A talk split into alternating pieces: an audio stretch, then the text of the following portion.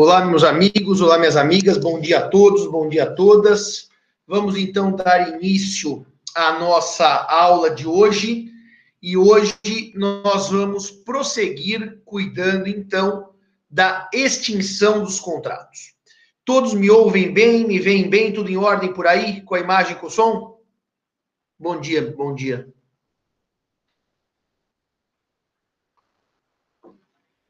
Muito bem. Muito obrigado pelo, pela gentileza de vocês em darem parabéns pelo Dia dos Professores. É sempre uma alegria muito grande, dizia eu, professor Bunazar, hoje, uh, ter a chance de ensinar pessoas tão interessadas, tão dedicadas e que gostam tanto de aprender. Uh, professor é mais que profissão, né? É magistério, que vem de magíster, e é sacerdócio. É, e, portanto, para mim, realmente é uma honra muito grande, uma alegria muito grande poder dividir um pouco do que eu sei com vocês. Vocês são pessoas que realmente nos estimulam a estudar e a uh, saber um pouco mais para poder dividir um pouco mais. Aliás, eu acho que o estudo que, uh, que a gente faz e a gente não escreve, ou a gente não dá aula, a gente não dá uma palestra, acaba sendo, no, fruto, no fundo, um fruto de um egoísmo e que não condiz com a profissão de professor. O professor é aquele que lê, aprende e ensina. Obrigado a todos, obrigado a todas. Bem, vamos lá então, reiniciando a nossa ideia da extinção dos contratos. Nós estamos falando uh, da extinção dos contratos no plano da eficácia, da extinção dos contratos no plano da eficácia. Ou seja, quando o contrato ele não padece de vícios que o tornem nulo ou anulável. Não padece de vícios. O contrato, no plano de eficácia, ele pode se extinguir pelo seu exaurimento, pelo cumprimento das prestações, pelo cumprimento das prestações, no momento que ele se extingue porque o contrato atingiu o seu fim, a sua finalidade, o seu objetivo, como dizia Cláudio do Couto Silva, o adimplemento atrai, o adimplemento polariza, então a forma natural distinção do contrato no plano da eficácia, do contrato válido, portanto, é por meio do adimplemento. Eu vendo o celular, eu entrego o celular e recebo pelo celular o preço.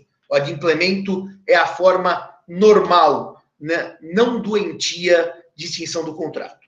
Ou o contrato pode se extinguir por razões que não o adimplemento e daí essas razões se dividem em resilição e resolução do contrato. O código de 16 usava o termo rescisão.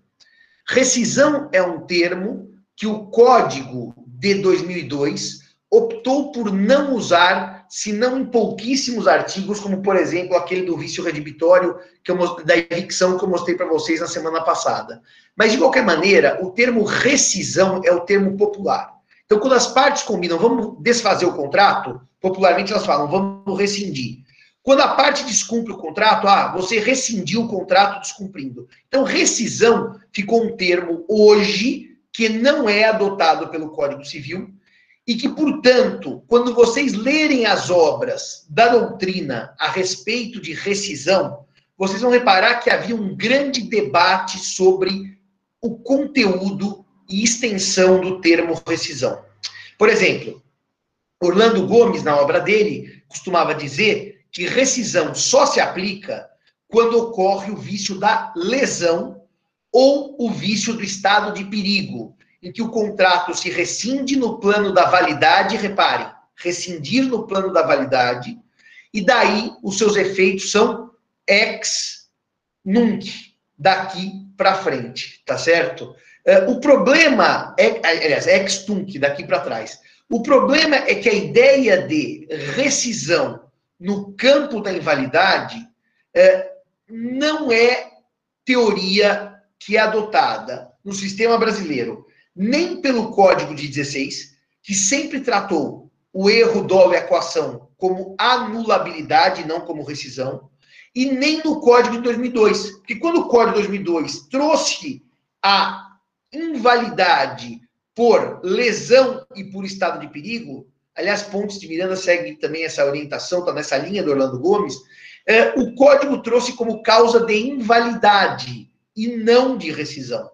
Portanto, é, trazer um termo do direito italiano para dizer que quando o contrato tem o vício da lesão ou do estado de perigo, ocorre rescisão, sendo que o código diz que o contrato é inválido, é anulável, nos termos do artigo 178, me parece que é uma linguagem inadequada para o sistema que optou o Código Civil brasileiro. Então, eu não usaria a linguagem ponteana, Pontes de Miranda, nem de Orlando Gomes, pela qual rescisão é extinção por invalidade no caso de lesão e estado de perigo. Eu não uso porque o código não adota esta categoria. Uma segunda coisa é que o professor Álvaro Vilaça, ele diz é, que rescisão ocorre quando o contrato é extinto por culpa das partes.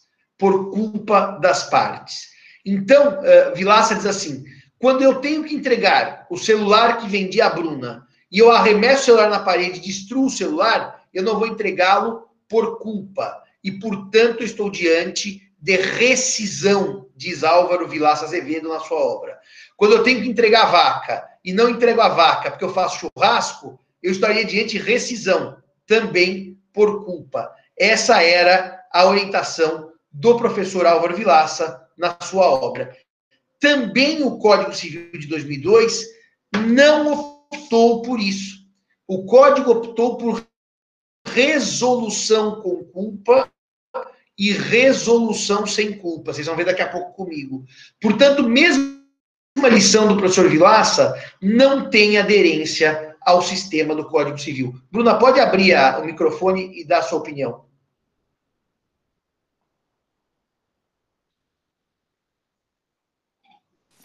Não, estou com o microfone, microfone aqui, aqui. Ela põe assim. É, eu, acho me, eu acho que não ficou claro aqui, não, mas então é, o Rui Rosado, ele antes adotava a linguagem do Pontes de Miranda, né, é, falando que, na verdade, a resolução teria duas espécies, a resolu é, de acordo com a eficácia dela, e aí não utilizando a linguagem atual do código, né, porque o Pontes é, antes do, escreveu antes do código de 2002, é, por óbvio, mas depois que veio o Código Civil de 2002, o Rui Rosado ele mudou de opinião. Ele disse: não, então resolução é realmente só para extinção por uma causa superveniente, inadimplemento ou então alteração das circunstâncias, e a resilição é a extinção pela vontade unilateral é, de, alguma das partes.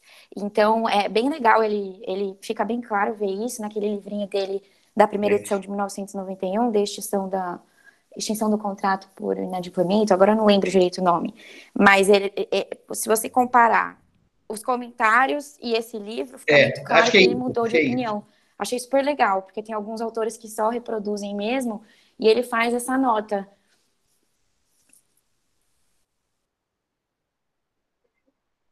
Que os termos resolução, resilição e rescisão não têm um valor em si. O valor é o que a lei atribui. E se a lei optou por chamar descumprimento culposo de resolução e não rescisão, como queria Vilaça, e nas hipóteses de invalidade por lesão ou estado de perigo, não chamou de rescisão, chamou de invalidade por, por, por ser anulável o negócio jurídico, nós vamos seguir a lei. E não há nenhum problema em seguir a lei. Isso dá clareza para os senhores e desenha bem as categorias jurídicas. Dito isso, então, obrigado, Bruna, pelo seu depoimento. Vamos falar, então, de resilição e de resolução. Como disse a Bruna de maneira bem breve, a resilição é a extinção por vontade de uma ou de ambas as partes. Por vontade de uma ou de ambas as partes. Marcelo, você podia anotando isso no Word, depois você põe ao final, não agora comigo falando, tá? Resilição unilateral por vontade de uma das partes. Resilição bilateral ou distrato por vontade de ambas as partes. Com relação à resilição unilateral, por vontade de uma das partes, evidentemente que se eu vender essa minha belíssima caneca ao Henrique e comprometer a entregar, o Henrique me paga pela caneca, eu não posso resilir o contrato unilateralmente, senão não valeria pacta sunt servanda. Então, cuidado com o que eu vou dizer agora. A resilição unilateral não é regra no sistema. Senão eu, eu teria um direito geral de arrependimento. Não é regra no sistema. Eu não posso firmar um contrato para um curso de inglês e depois resili-lo. Eu não posso fazer isso, porque a resilição seria uma forma de quebrar o princípio pacta sunt servanda. Então, a resilição unilateral, quando uma das partes, por uma única vontade, põe fim ao contrato, ela tem que ser autorizada pela própria lei, claro, que a lei pode dizer, cabe resilição nesses casos, ou, anotem aí, para os contratos que não têm prazo algum, se o contrato não tem prazo, a qualquer tempo, qualquer uma das partes pode cair fora, porque ele não tem prazo determinado, portanto, eu estou diante de contratos sem prazo, a resilição unilateral cabe a qualquer tempo, ou o contrato que tinha prazo, mas foi prorrogado por prazo indeterminado. Tecnicamente, é melhor dizer tempo indeterminado, mas a lei muitas vezes fala em prazo, tá? Porque se tem prazo, tem prazo, ele não pode ser por prazo indeterminado. Então, correto seria dizer, ele tinha prazo e se prorrogou por tempo indeterminado. Bom, mas tirando o preciosismo de Alcides Tomazetti, quando eu tenho um contrato de locação por 30 meses e acabados os 30 meses as partes permanecem no imóvel, quer dizer, o locatário permanece o locador não pede o imóvel de volta, o contrato se prorroga por tempo indeterminado. E não, eu vou manter o preciosismo, Alcides. Eu gosto de falar por tempo indeterminado e não por prazo. Eu, eu, eu, eu vou manter. É, eu gosto de usar essa linguagem. Então, a locação se prorroga por tempo indeterminado e daí qualquer uma das partes pode resilir o contrato. O locador pode dizer, já passou o prazo, cai fora, dando 30 dias ao locatário para sair. Ou o locatário pode dizer, locador, estou caindo fora, e terá também 30 dias para sair. Portanto, a resilição é normal nos contratos sem prazo ou prorrogados por tempo indeterminado. Vamos pensar num contrato de trabalho. Normalmente, normalmente são contratos sem prazo. Nessas hipóteses, o empregador pode despedir o empregado, o empregado pode pedir demissão, informando com 30 dias de antecedência, que é o tal do aviso prévio, e agora com uma mudança recente, nem tanto, depende do período em que o empregado trabalhou na empresa ou trabalhou para o empregador, o aviso prévio é maior ou é menor, mas esse tema não é tema nosso. O que eu quero dizer para vocês? Resilição unilateral é para contratos sem prazo ou prorrogados por tempo indeterminado. Não é para contratos uh, que estão no seu prazo. Uh, é verdade que existem contratos baseados na confiança, como mandato, e que são resilíveis unilateralmente a qualquer tempo. Bem, a resilição unilateral tem duas questões. Uma terminológica. A gente chama o ato de resilir unilateralmente de denúncia. Denúncia do contrato. Alguns contratos o nome da resilição unilateral não é denúncia. Como, por exemplo, o fiador, quando pode se exonerar da fiança porque a locação se prorrogou por tempo indeterminado, eh, já passou o prazo contratual e o locatário não saiu do imóvel, a gente chama a resilição de exoneração por parte do fiador. Tá certo? Uh, o mandatário, quando quer cair fora do mandato, ele renuncia aos poderes conferidos. Então, é a renúncia do mandatário é uma forma de resilição do mandato. Exoneração, denúncia ao nome geral, renúncia, demissão ou despedimento do empregado, também é hipótese de resilição. E quando o mandante caça a procuração, ele revoga o mandato, o mandante, também a revogação é um tipo de resilição unilateral. Então, essa questão é relevantíssima. Uma segunda questão sobre resilição unilateral. A resilição unilateral ela é direito potestativo. Se é direito potestativo, ela ocorre independentemente da vontade da outra parte. Ou seja, a parte que sofre a resilição não pode se opor a ela. Para isso, e por isso a lei normalmente, anotem aí, suspende os efeitos da resilição por um certo prazo. É por isso que o Marcelo pôs aí que no caso da fiança normal, não locatícia, a fiança tradicional, a resilição só produz efeitos após 60 dias. Após 60 dias. Ela é ineficaz por 60 dias. Da mesma forma que a resilição na fiança locatícia, é, Marcelo, se não me engano, é o artigo 40 da 8245-91, acho que é o parágrafo do 40, parágrafo único do 40, vai dizer que a resilição na locação, da, da, da a resilição do fiador na exoneração em fiança locatícia uh, dura. Não, não é, não é de 30 dias, não. É o que vai falar que dura 120 dias, Marcelo. A, a, tá no 40, se não me engano. Uh, a, a, o período de manutenção da garantia é de 120 dias. Então a resilição não produz efeitos automáticos. Uh, no aviso prévio, quando o empregado pede demissão, a resilição não produz efeitos por 30 dias. Quando é o empregador que demite, quando é o empregador que demite, é, é isso mesmo, Marcelo. Fiador poderá se exonerar, artigo 12. É isso mesmo. Respondendo por 120 dias. Quando é o empregador que demite, o aviso prévio pode ser de 30 a 90 dias, a depender do prazo que, uh, do período que trabalhou o empregado. Dito isto, o artigo 473 ele traz uma causa de ineficácia da resilição unilateral por certo período de tempo. Marcelo, põe aí no, no chat para eu ler o 473 do Código Civil e depois põe na tela para a gente ler com os alunos o que diz o 473 do Código Civil.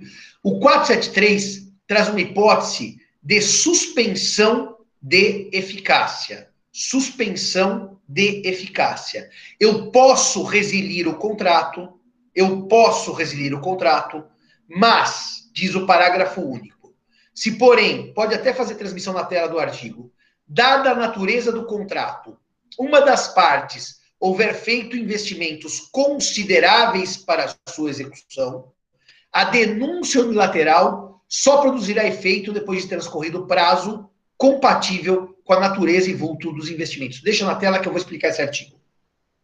Eu tenho um contrato de prestação de serviços.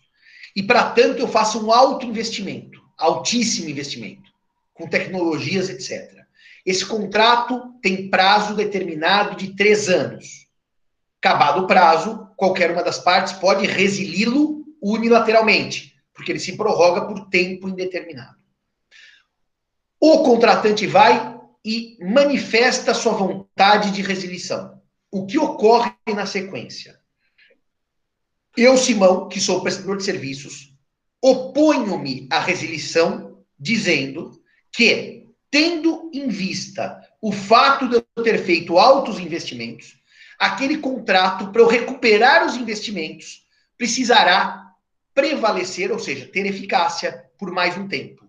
E, no fundo, eu vou pedir ao juiz que suspenda os efeitos da resilição por um prazo X, eu digo X porque a lei diz compatível com a natureza e o vulto dos investimentos, para que simplesmente o contrato produza efeitos. Esse dispositivo é altamente complexo. Porque vocês podem me dizer, mas Simão, peraí, você não contratou por, por três anos? Contratei. Você fez os investimentos? Fiz. E ainda assim a outra parte tem que aguentar o contrato além do prazo, porque você contratou mal. Se não dá para recuperar os investimentos, contratasse por cinco. Você não está jogando nas costas da outra parte os erros de prazo da sua contratação? Olha, meus amigos, quem diz isso, eu digo, vocês estão certos. No fundo, no fundo, por que, que eu fiz os investimentos e calculei mal? Mas o parágrafo único é exatamente, como diz a Bruna, uma situação que decorre da função social do contrato e que já era admitida pela jurisprudência na vigência do Código 16 para evitar o abuso do poder econômico. Imaginemos que eu seja a Brastemp e o Marcelo Cairala tem uma pequena autorizada que conserta produtos Brastemp no bairro de Moema. Imaginemos que as condições que a Brastemp impõe ao Marcelo são inúmeras para que ele tenha essa autorizada. Treinamentos, layout da loja, letreiros, eh, manuais, e o Marcelo faz um altíssimo investimento para começar o contrato. Acabam os três anos, a Brastemp denuncia esse contrato. No fundo, a função social do contrato vai garantir a manutenção de um vínculo que não deixa de ser algo paternalista, Bruna, porque protege o contratante que contratou mal, mas evita o abuso do poder econômico. Evita que uma das partes mais fortes construa um contrato que, no fundo, é uma arapuca para a parte mais fraca. E a parte mais fraca acabe sofrendo sozinha os prejuízos.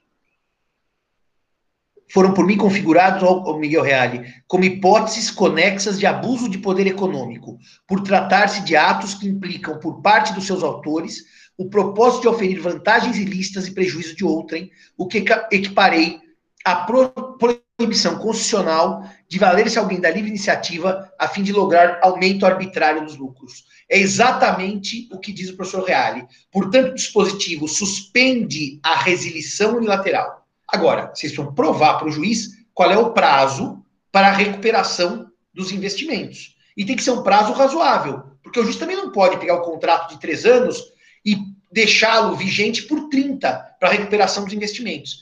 É uma ação extremamente complexa. Cabe ao autor provar esse prazo razoável para pedir a suspensão da eficácia.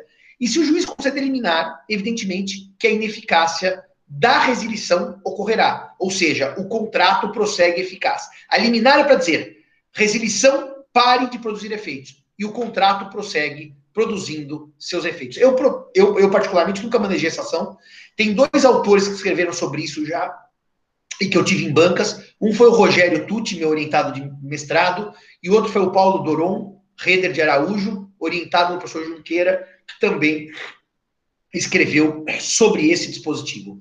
Portanto, concluindo, a resilição unilateral é direito potestativo, só que a lei normalmente condiciona sua eficácia a prazos. Ufa! Dito isto, uh, o João faz um comentário que se não teria sido melhor permitir a resilição e garantir indenização por, uh, pelo interesse positivo, ao invés de manter o contrato forçadamente valendo. Uh, o problema, valendo-se do leigo, porque é eficaz, né? O problema, João, é que eu tenho sérias dúvidas se o sistema brasileiro reconhece a, a, a chamar, os chamados interesses positivos ou apenas os interesses negativos. Uh, e de que maneira que ele faz isso, sabe? Uh, o, na verdade, uh, ouvindo o Mota Pinto outro dia, na abertura das jornadas de direito civil, ele disse que o artigo 475 admite a, a, a, proteção também dos interesses positivos. João, faz uma breve explicação para os alunos quando eu tomo água, mas breve mesmo, da distinção de elementos, da, da, da chamada, dos, dos, chamados interesses, não elementos, positivos e negativos do contrato, da obrigação. Explica para eles, por favor, João. Meu querido, em primeiro lugar, feliz dia dos professores, viu? Uma alegria. Obrigado, Obrigadão, viu? Uma alegria, uma alegria mesmo, saudade enorme. É, a distinção interesse contratual positivo e negativo realmente tem no Mota Pinto o principal trabalho. Né? É, a, a, distinção é, é, basicamente de metodologia de, de, de cálculo do, do quantum da indenização, determinar como que a gente vai enxergar a indenização. Né? No interesse negativo, nós imaginamos a situação como se o contrato não tivesse ocorrido. Então, por exemplo, no, na situação de resolução, né, extinguir o contrato, vamos encerrar o contrato. Quando eu calculo as perdas e danos nessa situação, se tiver perdas e danos, eu calculo imaginando como a, o contrato não tivesse acontecido. Ou seja, qual eh, seria a situação que eu me encontraria, eu, parte, eu me encontraria se aquele contrato não tivesse sido promovido pelas partes. Isso é uma, uma explicação até simplificada, o interesse negativo. Né? Correto, Vem, correto expressão negativa é para é, transmitir essa noção de status quo ante, né? Ou seja, percepção de que as a gente aparece é... o contrato com uma borracha, no fundo é isso, é isso que é o interesse negativo. Isso, isso, perfeito, perfeito, professor, melhor impossível. Imagina a borracha toda esticada, né? Quando o contrato se extingue, é como se ele, a borracha, né, voltasse, como se fosse um elástico mesmo. O interesse positivo, ele tem uma perspectiva diferente.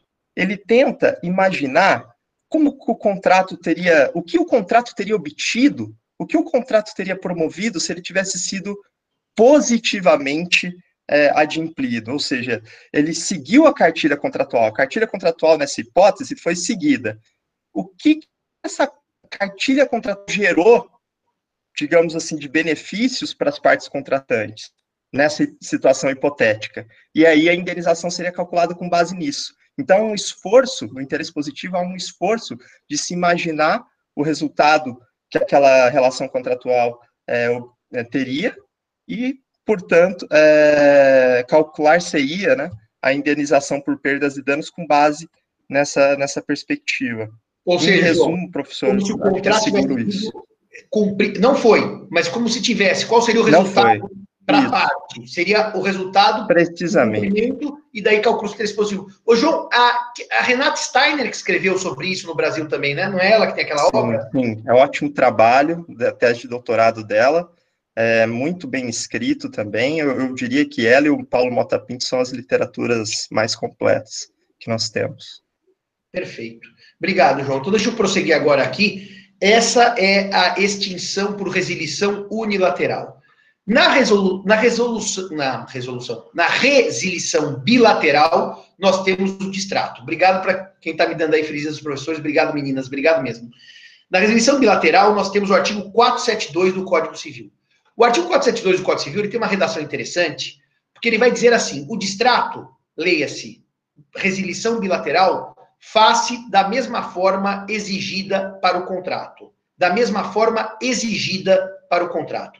Então, reparem agora: se o contrato tem forma livre, o distrato tem forma livre. Se o contrato tem forma exigida por lei para sua validade, exigida por lei, senão não vale o contrato, ele é nulo por desobediência de forma, também o distrato deve seguir a forma exigida por lei. Então, locação, forma livre, eu distrato por forma livre. Fiança, dar-se-á por escrito, eu distrato por escrito. Uma fiança firmada verbalmente é nula. Um distrato de fiança firmado verbalmente é nulo. Quando a lei exige forma para o contrato, a mesma forma é exigida para o distrato. Então, quero dar um exemplo a vocês. Imaginemos que as partes firmem. Pode deixar o 472 na lousa um pouquinho, Marcelo. Que as partes firmem um contrato de locação e, por opção delas, esse contrato podia ser verbal, válido, por instrumento particular, válido, ou por instrumento público. E as partes optam por uma escritura pública, escritura pública de locação. Optaram. A forma não era exigida pela lei. Esta forma de contratar facultativa adotada pelas partes, escritura pública para contrato de locação, não impede que as partes distratem verbalmente a locação, porque a lei não exigia a forma. Cuidado, a lei não diz o distrato face pela mesma forma do contrato, como fazia o Código 16. Não, não. O distrato face pela mesma forma exigida para o contrato. Então, fiança, Forma escrita exigida para o contrato, forma escrita exigida para o distrato. Locação, tem forma livre. Qualquer tipo de locação, verbal, por instrumento particular ou por instrumento público, se distrata verbalmente, por instrumento particular ou por instrumento público. Não há necessidade de o um distrato, quando o contrato tem forma livre, seguir a forma escolhida pelas partes, a forma eleita pelas partes ao contrário do 472, que fala em forma exigida. E aí o distrato tem que seguir a forma prescrita em lei, sobre pena de nulidade. Senhores e senhoras, entenderam até aqui a nossa conversa? Tá tudo bem? Querem lançar alguma pergunta? Se não, dão um ok aí no chat para eu poder prosseguir um pouco mais a nossa conversa. Marcelo, pode tirar o 472 agora da lousa, por favor. Tudo ok. Bom, se está tudo ok, vamos seguir agora a nossa conversa, em que eu vou falar para os senhores da resolução. O Marcelo está anotando isso tudo, depois ele vai, vai pôr na tela, no final da nossa conversa, um quadrinho sobre isso. Professor re... Oi. Me permita, primeiramente, cumprimentá-lo pelo dia do professor, dizer que, além de amigo, é um professor que me ensina todos os dias. Obrigado, William, obrigado. E me permita também é, fazer uma, apenas uma colocação. Eu, que sou advogado militante, sobretudo na área do direito civil, é, é, seria preciosismo da nossa parte nominar a ação quando nós propusermos uma ação de resilição contratual ou uma ação de inadimplemento ou uma ação é, porque na, na praxis nós utilizamos ação ordinária de rescisão contratual genericamente, e isso parece que, aos olhos do julgador, notadamente para o juiz que, que aprecia o bom direito civil, parece que pode não cair bem. Então seria preciosismo de nossa parte? Eu acho que se o contrato for bem feito e que tem que ser bem feito e utilizar as hipóteses de resilição, chamadas de resilição, e de resolução, chamadas de resolução, que se deu o nome certo para ação. Mas é, é, eu vou ser bem pragmático também. Como muito juiz nem sabe a diferença entre uma coisa e outra, William, falar em rescisão muitas vezes dá mais clareza. E talvez seja mais fácil. Se o contrato realmente for muito claro e muito bem feito, que se faça isso. Agora, se o contrato não é claro e não é bem feito, o nome que você vai dar para a ação sempre tem que ser um nome que o juiz entenda. Então eu não sou contra deturpar a técnica para dar clareza, mas eu gosto, eu gosto de dar clareza. Ação declaratória de resolução, por exemplo, ou ação de resolução no caso da desconstituição do contrato também. Mas obrigado pela sua uh, intervenção. Dizia eu então que a resolução ela decorre não da vontade de uma ou de ambas as partes, mas de fatos alheios à sua vontade. E, portanto, a resolução se dá basicamente em três hipóteses. Uma, resolução por culpa de uma das partes. O inadimplemento culposo gera res resolução. Tanto é verdade que, se vocês olharem o artigo 234 sobre obrigação de dar coisa certa, que eu trabalhei longamente no semestre passado com vocês, eu dizia: se eu não entregar a vaca porque eu matei a vaca, a obrigação se resolve em perdas e danos. Se resolve. E o termo que o código usa é resolução culposa. Se resolve em perdas e danos, significa que eu indenizo. Indenizo quer dizer danos materiais, lucros cessantes, danos emergentes. Culpa sempre em sentido amplo, Gustavo, como eu lhes disse na, no semestre passado. Culpa, que inclui, inclui culpa em sentido estrito e dolo. Por outro lado, se cai o raio e mata a vaca, a obrigação se extingue, se resolve sem culpa. Então, a segunda hipótese de resolução é aquela sem culpa. São as hipóteses de caso fortuito ou de força maior. E daí, com a resolução, as partes retornam ao estado anterior. É, de qualquer maneira, resolução sem culpa ou resolução com culpa com culpa, perdas e danos. Sem culpa, as partes retornam ao estado anterior. Isso é uma coisa que já está adquirida para os senhores desde o semestre passado, quando eu trabalhei a teoria geral das obrigações. E daí vem a terceira hipótese de resolução, que é a decorrente das alterações de circunstâncias. A Bruna bem lembrou que a hipótese de resolução por alteração de circunstâncias ela não era expressamente disciplinada pelo Código Civil de 16, mas ela é expressamente disciplinada pelo Código Civil de 2002. Esse tema, senhores, eu venho trabalhando com os senhores em várias aulas deste curso e em várias aulas do curso passado. Ou seja, é um tema que tem sido recorrente por causa da pandemia.